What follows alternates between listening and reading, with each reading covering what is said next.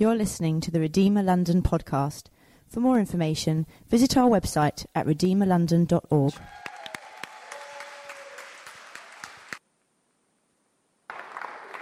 Morning. So, so this is new. Look at this. It's cool, right? And it stays on. For anyone timing me, like I'm going to give you some background before you start the timer.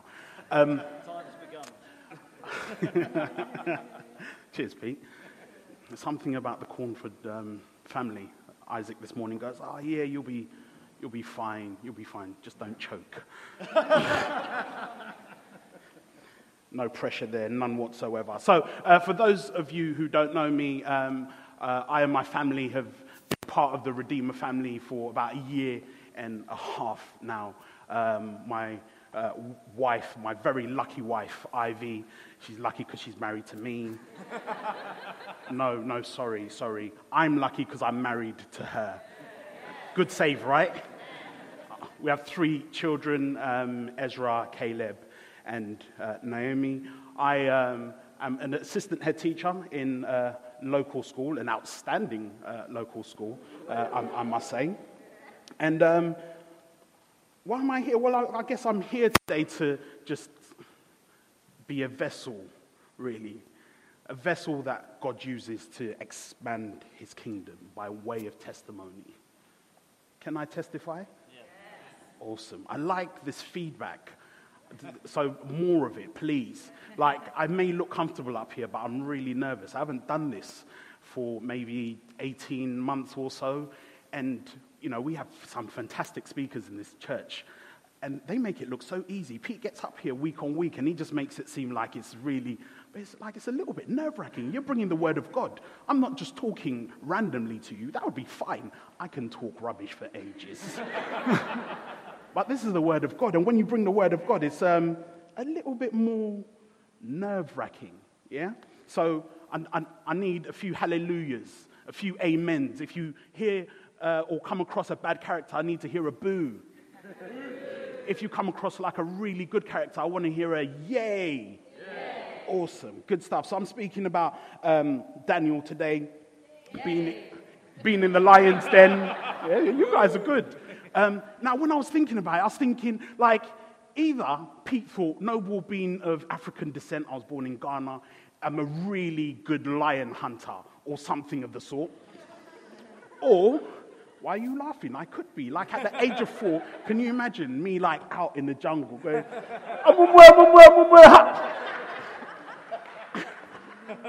and then spearing a lion? um, either that or God just really wanted me to share some of the great things that He has done in my life, some of the lions that He has saved me from. Um, I joke, but I believe firmly that I am a seasoned lion tamer. So, um, just to get us started, uh, for those of you who may not have followed the series or who are new to the book of Daniel, um, Daniel is written by Daniel himself. He's an exile uh, who has been taken to Babylon. Uh, king Nebuchadnezzar, uh, who was the king at the time, raided Jerusalem and ran off with basically the cream of the crop all the nobility, all the royals. And he dragged them uh, to, to, Babylon to fit within their, their political system, taught them um, the, their ways so that they could plug into what was this massive, vast nation. And here we have Daniel. He's writing to the, the, the, exiles at the time, who, the Jewish people who are facing uh, a hard time. And he's saying within this book, don't abandon your God. Don't abandon the Jewish way. Stay true to it. Stay focused to it. Don't eat food that's not kosher. Don't bow down to these small gods. God with a little g. Stick to the God. And when we start the book of Daniel in Daniel 1, although that we didn't preach on it, we see Nebuchadnezzar come in and take Daniel and his friends. And then we get to Daniel 2, and Nebuchadnezzar has this dream, and we see this God who gives wisdom when he, he helps Daniel to interpret King Nebuchadnezzar's dream. And essentially, he explains that this, this statue that Nebuchadnezzar reads about is essentially the rise and the fall of world powers. And then we move on to Daniel 3, and we see God who, the God who affects deliverance. And we see the, the, the, this, this image of gold that Nebuchadnezzar puts up. And in this, with this image, he's asked the whole nation to bow down to it. And Daniel's friends are saying, No, I'm not having part of it. No part of it. We only bow to, to our God. And we see his friends being thrown into the fiery furnace but come out unscathed. We moved on to Daniel 4, and we see the God who abhors pride. And again, we see Daniel interpret a dream that Nebuchadnezzar has about a tree that's cut off. And as a result of that episode, Nebuchadnezzar recognizes that Daniel's God is the God of gods, that God is in control. And then last week, we had the writing on the wall, where we see how God punishes evil. And this week, we're in the lion's den. We see a God. Hopefully, you will see a God who guarantees protection. And in all of this, we see a really clear message, or hear a really clear message, a message that says, no matter what, God is in control. God is in control of individual lives, but God is in control of the whole of history as well. I don't know about you, but this morning I'm super happy that God's in control. I want to share some stories with you later on about how God took control of my life. But let's look at Daniel first. And um, I want to look specifically at how Daniel got into the lion's den, what happened while he was in there, and how Daniel got out, or what happened when Daniel got out. I want to look at what happens when we pray and we trust God. I want to read God's word. And I am very mindful that um, I can be a little bit OTT with my talking. So I've asked for some people to help me uh, read. I think the corporate reading of God's word is a wonderful thing. So we're going to kick off uh, with Winnie, who's going to look at, if you're reading in your Bibles, we're looking at Daniel 1, uh, Daniel 6, verses 1 through to 10. Your very best, please, Winnie.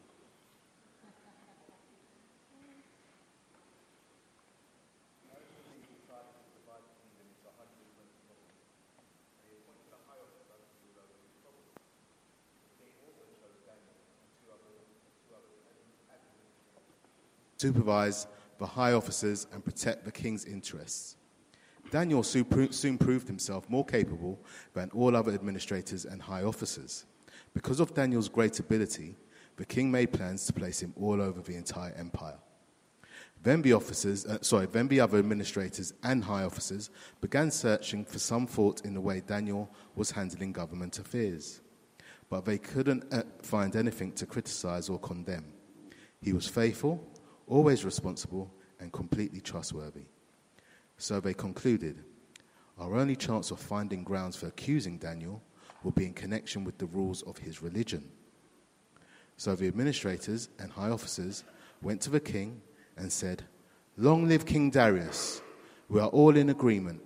We, administrators, officials, high officers, advisers, and governors, that the king should make a law that will be strictly enforced. Give orders for, that for the next 30 days, any person who prays to anyone, divine or human, except to you, your majesty, will be thrown into the den of lions. And now, your majesty, issue and sign the law so it cannot be changed, an official law of the Medes and the Persians that cannot be revoked. So King Darius signed the law.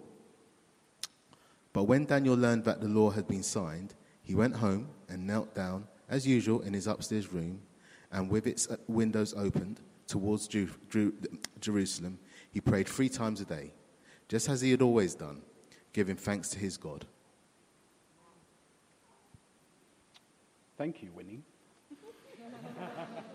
Voice a bit deeper, yeah. so here we go. Um, Daniel's in this really weird predicament. But Daniel knows that this is a political power play.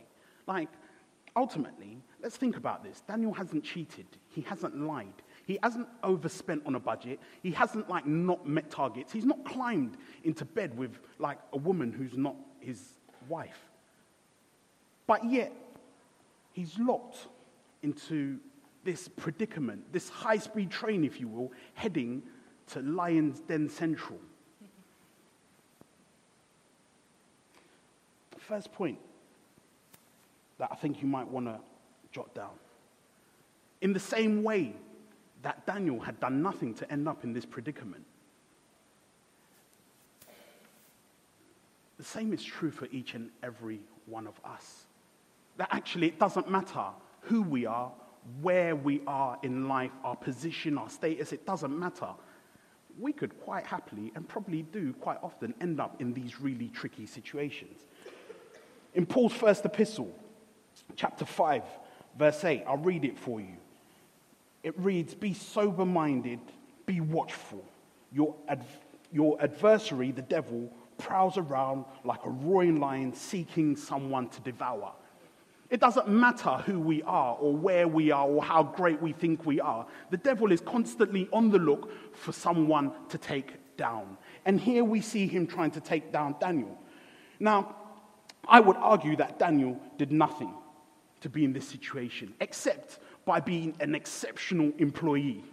That's, that's, that's probably as far as it goes to the dismay and to the dislike of his, his, his peers, his counterparts. All he did was a good job. Such a good job that his boss, the king, was looking to make him effectively prime minister. Such a good job. It reads, he was distinguished above all others because he had the Spirit of God in him. I wonder how many of us radiate the Spirit of God? I wonder, you know, when we're at work or at play, like how many people look at us and go, oh, the Spirit of God is in them. I find that quite challenging. Now, you may sit there, you may argue, and you say, well, actually, no, you, hold on a minute, hold on a minute. There was a law that was put in place, no praying to God for 30 days, and Daniel went and prayed to God. So he's broken the law, right? Right? I know you're sitting there thinking, well, actually, yeah, yeah, there's a point. He has broken the law. And I'd agree with you, but here's the thing. Like he prayed, he broke, he prayed, he broke the law by praying. Like trouble loomed, Daniel got on his knees and he prayed. I'm challenged by this. I'm challenged by this because the human condition, when trouble strikes, we kind of frantically look for a way to fix it, how we can personally use our skills, our abilities, our finances, our position to affect our situation.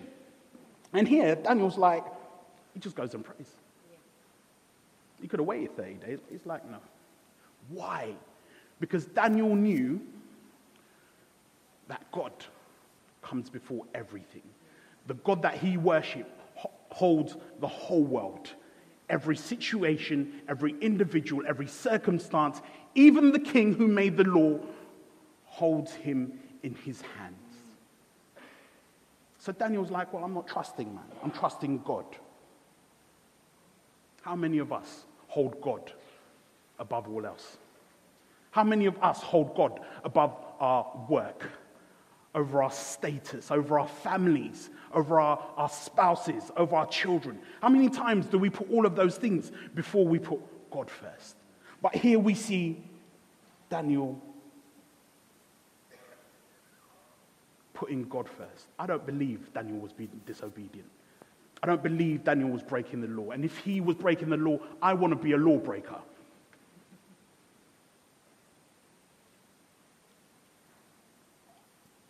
I believe Daniel's situation is true for each and every one of us. If you're sitting here and you can hear me right now and you've got a beat in your heart and there's lifeblood that runs through you, then Daniel's situation is super relevant. Trouble will strike whether we like it or not. You may be sitting here and you may be in the midst of trouble right now. You may just have come out of problems. You may foresee problems about to hit you. Like, as long as you're alive, trouble's going to strike, right? Yeah. Not only are the lions prowling, not only is the devil looking for a way in, but we just, just typically, as human beings, we're just really bad at making decisions sometimes, aren't we? Even the wisest of us are bad at making decisions. If, we, if we're honest, we, I don't know about I am.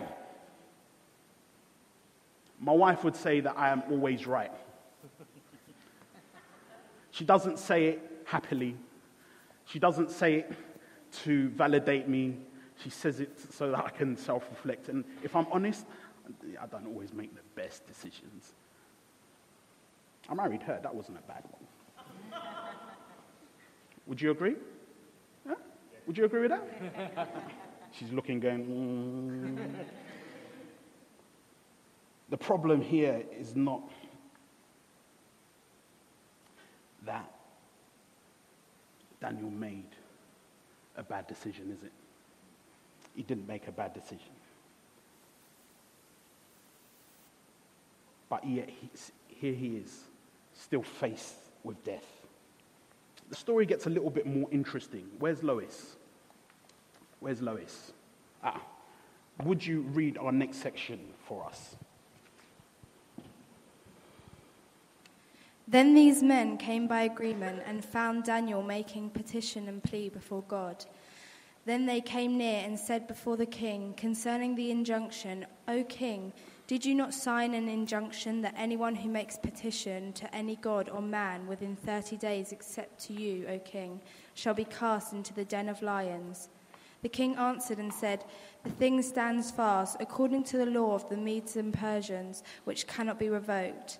Then they answered and said before the king, Daniel, who is one of the exiles from Judah, pays no attention to you, O king, or the injunction you have signed, but makes his petition three times a day. Then the king, when he heard these words, was much distressed and set his mind to deliver Daniel, and he labored till the sun went down to rescue him. Then these men came by agreement to the king and said to the king, Know, O king, that it is the law of Medes and Persians that no injunction or ordinance that the king establishes can be changed. Then the king commanded, and Daniel was brought and cast into the den of lions. The king declared to Daniel, May your God, who you serve continually, deliver you. And a, stone was brought and laid on the mouth of the den, and the king sealed it with his own signet and with the signet of the Lord, so that nothing might be changed concerning Daniel. Then the king went to his palace and spent the night fasting. No diversions were brought to him, and, he, and sleep fled from him. Thank you, Lois. So when I started thinking about how Daniel got out of the lions, then you'd think the king, the king who like signed this law, surely should be able to get Daniel out, right? But he couldn't.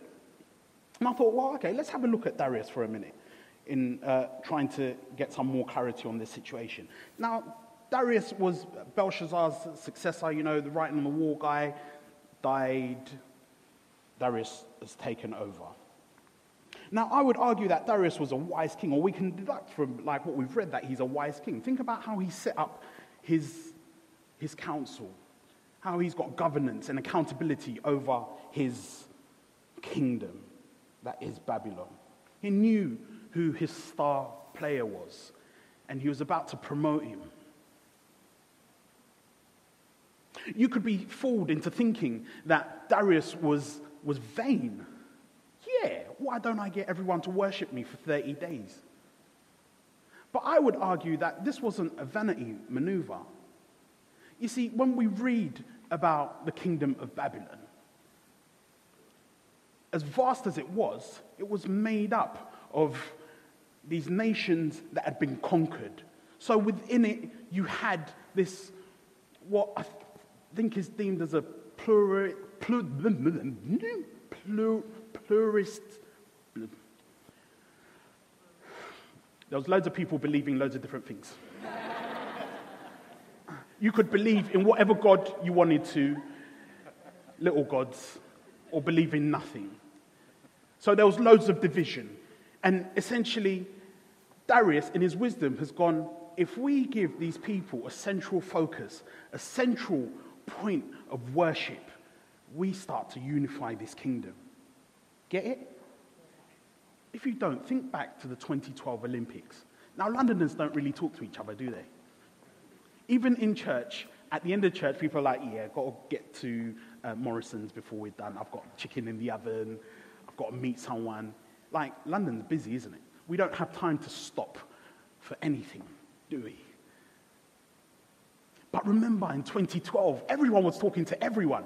You could be at the bus stop and some random would just talk to you. You had people volunteering for things. No one volunteered for anything. But people were volunteering and, and happy to tell you about it. Look, oh, look, I'm going to, I'm going to the Olympics. Did you watch the race last night like they, like they actually care about athletics? It unified us as a nation, didn't it?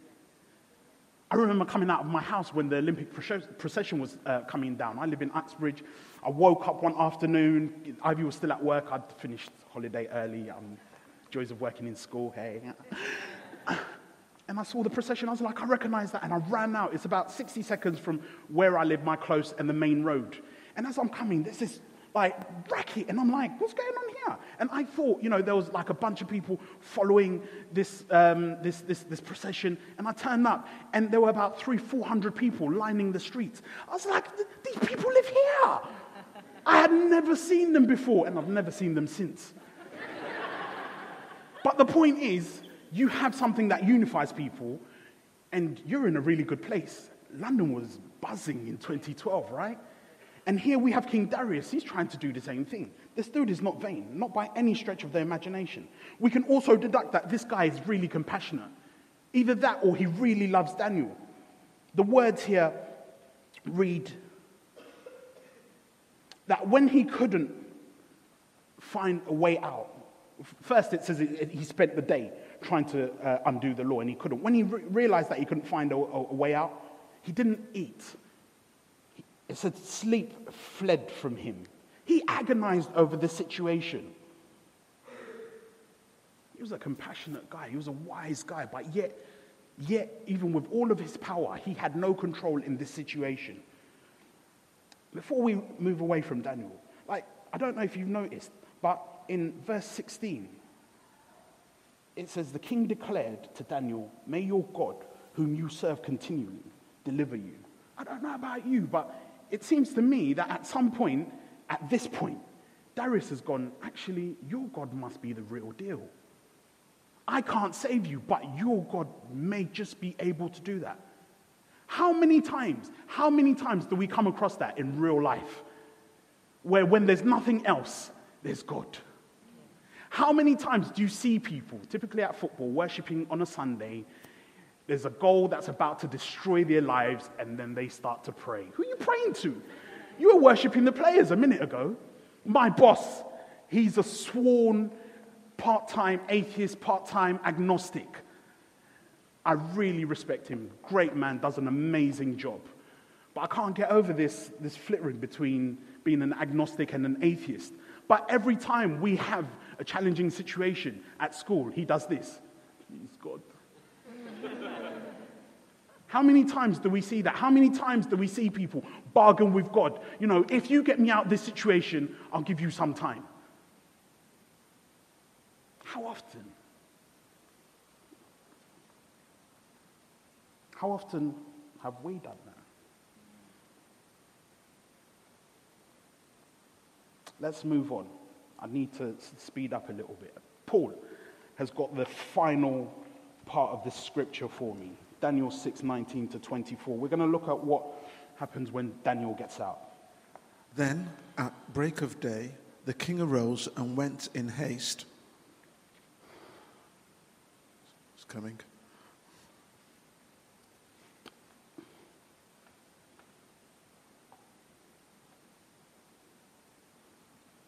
To the den of lions. As he came near to the den where Daniel was, he cried out in a tone of anguish. The king declared to Daniel, O Daniel, servant of the living God, has your God, whom you serve continually, been able to deliver you from the lions? Then Daniel said to the king, O king, live forever. My God sent his angel and shut the lions' mouths, and they have not harmed me because I was found blameless before him and also before you, O king. I have done no harm. Then the king was exceedingly glad and commanded that Daniel be taken up out of the den. So Daniel was taken up out of the den, and no kind of harm was found on him, because he had trusted in his God. And the king commanded those, who, those men who had maliciously accused Daniel were brought and cast into the den of lions, they, their children, and their wives. And before they reached the bottom of the den, the lions overpowered them and broke all their bones in pieces.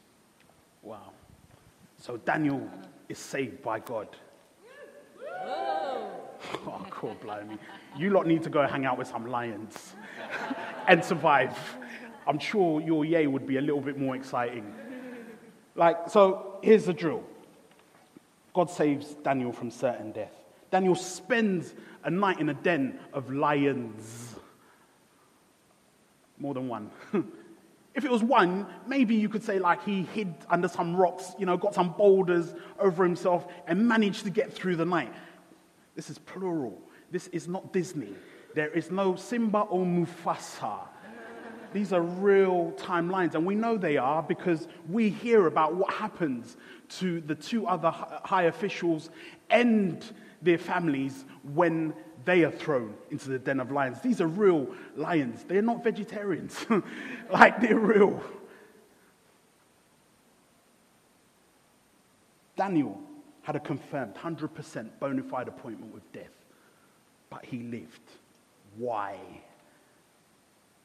Here comes the first part of your takeaway.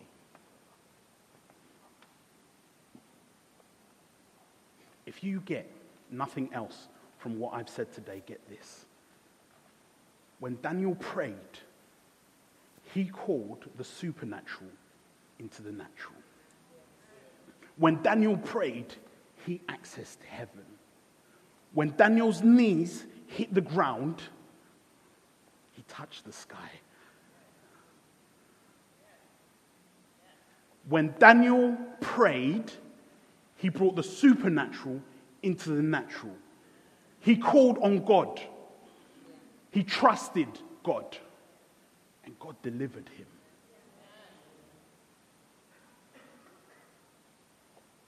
It reads God sent his angels to shut the mouths of the lions. Check the sequence of events. Daniel set up. Yeah? He's going to die. yeah? He's heading for the lion's den. He sees trouble brewing. Daniel gets down on bended knees, knocks on God's door. God, in his goodness, opens heaven, sends his angels down. Angel slaps the mouths of the lions shut, and Daniel's saved. What an amazing story, right? Wrong! I'm telling you now, that's no story. It's more than a great story, it's fact. This is truth here. This is real. And hopefully, I can explain a little bit more in my testimony in a little bit.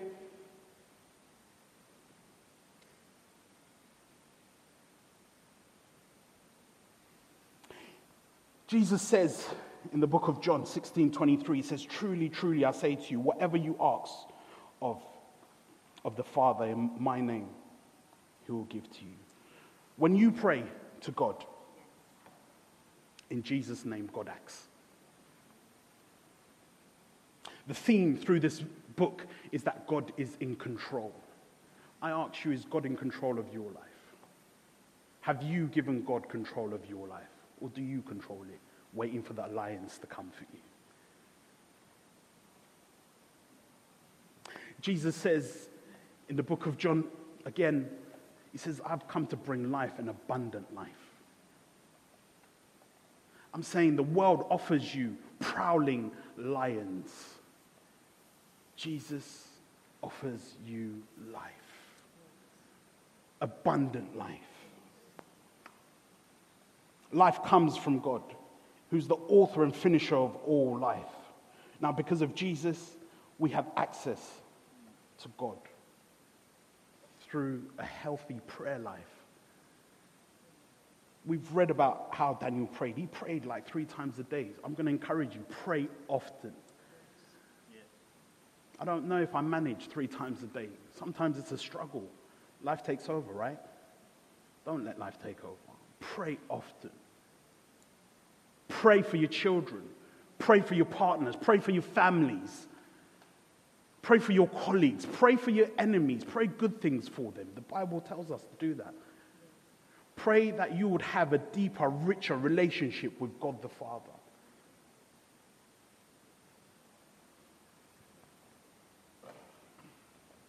The Bible says God gives good gifts.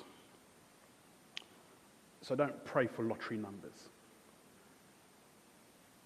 Because wealth will just hinder you from getting into heaven.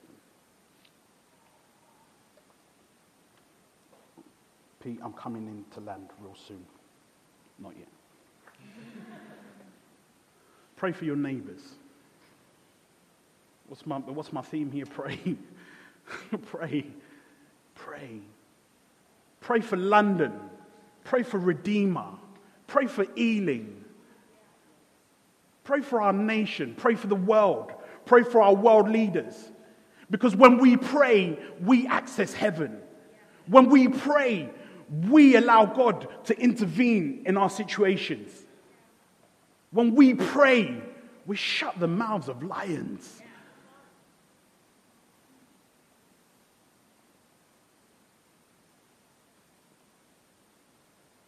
When we pray, we pray in the name of Jesus because he is our access to God. And when I finish, Pete is going to offer an opportunity for those of you who don't know this Jesus to get to know him. I'm around when we finish. If you want to talk to me about this Jesus who I know, please, I would love to talk to you more.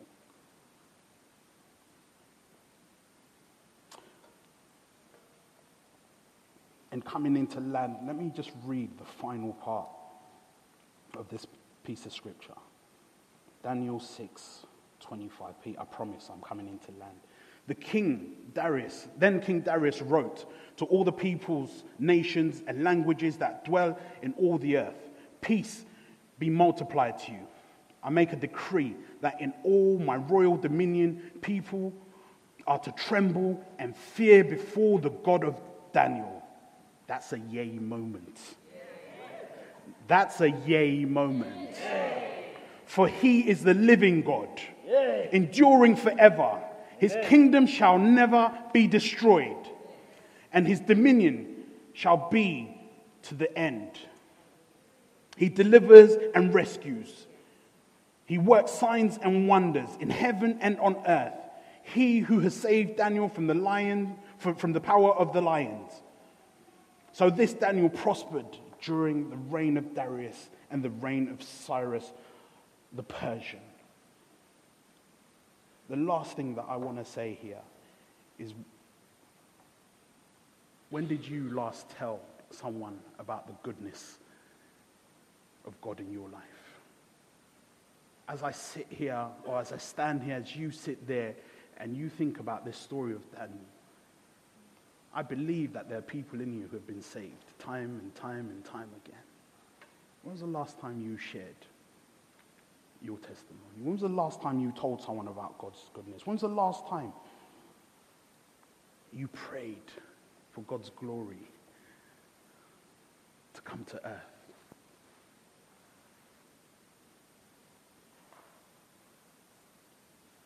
You know, your answers prayers are more than just to save your life. They are to expand God's kingdom, to bring God glory in the same way that Daniel did. And I'm here this morning not because I love public speaking. Some who know me might say, yeah, well, you're a big mouth. You. No. I like talking nonsense. It's easy. I'm here because I want to expand God's kingdom. And at the beginning, I told you that I'm an assistant head teacher. What I didn't tell you is that I came to the UK at the age of four as a refugee. What I didn't tell you is that being immigrants, my parents didn't have much money. I have four brothers. Times were hard when we were young. What I didn't tell you is that at the age of 13, my dad died. What I didn't tell you is that life was really, really hard. Made worse at the point that dad went. I was all over the place. School was a myth to me. I, I, didn't, I didn't function well in school. I was a kinesthetic learner. School didn't cater for it. What I didn't tell you is that I left school with one GCSE. What I didn't tell you is that if you walk out of this hall and you turn left down the Uxbridge Road, walk for about 10 minutes, you come to Ealing Common. Facing the common are some flats where at the age of 20, I took myself in the height of my want to be criminal career to go and regulate, let's say, a situation that had been blown out of proportion. What I didn't tell you was my lions were waiting in that flat. Three men, one with a baseball bat, one with a knife, one I don't know what he was. Ready to write my history. Death was ready with jaws open wide for me. But I stand here today, not a scar, but a testimony of God's goodness in my life. The devil wanted me dead. God had a different plan. And you may say, no, well, were you praying at the time? No. But my mum was. So when I say parents, pray for your kids. Pray for your kids. And as I go, I just want you to know that I'm an assistant head teacher. I haven't got a qualification to my name, just one GCSE. I didn't aspire to that role. I didn't teach. I, I was, I've never been classroom based. Put me in front of a class of kids, and you're going to have a merry, fun time. I didn't aspire to this position. Ivy and I, we take a day each week and we pray as a couple. The position was an answer to prayer. When you pray, you bring the supernatural into the natural. I'm going to end. Wade's going to play a song. Pete's going to come up. Thanks for your time. Praise the Lord.